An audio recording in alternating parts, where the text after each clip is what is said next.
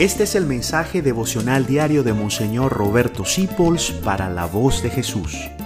Queremos que la sangre de Cristo no se derrame en vano. Paz y bien, hoy vamos a hablar de la famosa santa de los imposibles, Santa Rita de Casia. Ella era hija de unos padres que eran eh, famosos porque sembraban paz, conciliaban a la familia. Y se vino a casar con un hombre que tradicionalmente sabemos que era muy duro de carácter y pertenecía a una familia eh, muy dada la venganza, en italiano la vendetta, no perdonaban nada. Y ella le tocó verse sumergida, ella que había sido criada en ese ambiente de paz, de franciscanismo, de dulzura, sumergida en una familia oscura y llena de odios y de venganzas. Pero lo peor fue cuando ella tuvo que sufrir la muerte de su esposo. Al sufrir la muerte de su esposo, ella perdía toda la independencia que tenía y nos dice la historia que ella había logrado que su esposo cambiara y fuera dulce y bueno y fraterno. Y cuando ella estaba en lo mejor, se lo matan. Y surge en ella seguro que el deseo de venganza y lo supera, pero sus hijos juran que se van a vengar. Y la familia, como es una familia de venganza, vamos a apoyarlos a los dos.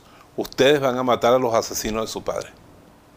Ese es el momento en que Rita dice, no, yo no voy a permitir que lo que le hicieron a mi esposo no lo destruya él todo solamente, sino que destruya a mi familia y me destruya a mí. Y levantó las manos, imagínense esa italiana en la iglesia.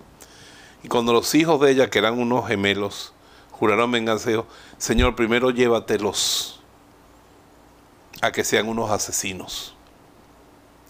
Ella venció el trauma de su propio dolor y ese trauma que había engendrado una tradición de venganza dentro de su familia.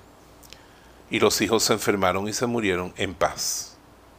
Y murieron inocentes, no murieron como asesinos. Qué precio tan grande pagó Rita para no verse sumergida en ese trauma vertiginoso de sangre, de dolor, de muerte. Surgió, venció y cuando decimos que ella es la santa de los imposibles, no solo porque pudieron cosechar higos y rosas de sus plantas en invierno, sino porque logró superar, y eso sí es verdad que es poco posible para las fuerzas humanas, si haces con la gracia del Espíritu Santo, poniendo los ojos en Cristo, y se levantó de ese trauma, que había un trauma familiar, que los había encadenado en la venganza, y se convirtió ella, que entró allí como maestra de dulzura, de perdón, de misericordia, en victoriosa. Pudo haberse quedado frustrada y ver cómo sus hijos se degradaban y iban para el infierno. Pero no, no se entregó al trauma. Se levantó sobre él, secó sus lágrimas, imploró la ayuda de Dios y llevó al cielo a su esposo y a sus hijos y después ella también, que Santa Rita nos ayude, Santa de los Imposibles, a pararnos por encima de nuestro trauma y a no dejarnos arrastrar por la corriente del odio, de la muerte, de la frustración. Porque como Santa Rita, usted y yo podemos llegar a santos aunque estemos bien traumatizados. Los bendigo en el nombre del Padre, del Hijo y del Espíritu Santo. Gracias por dejarnos acompañarte. Descubre más acerca de la voz de Jesús visitando www.lavozdejesús.com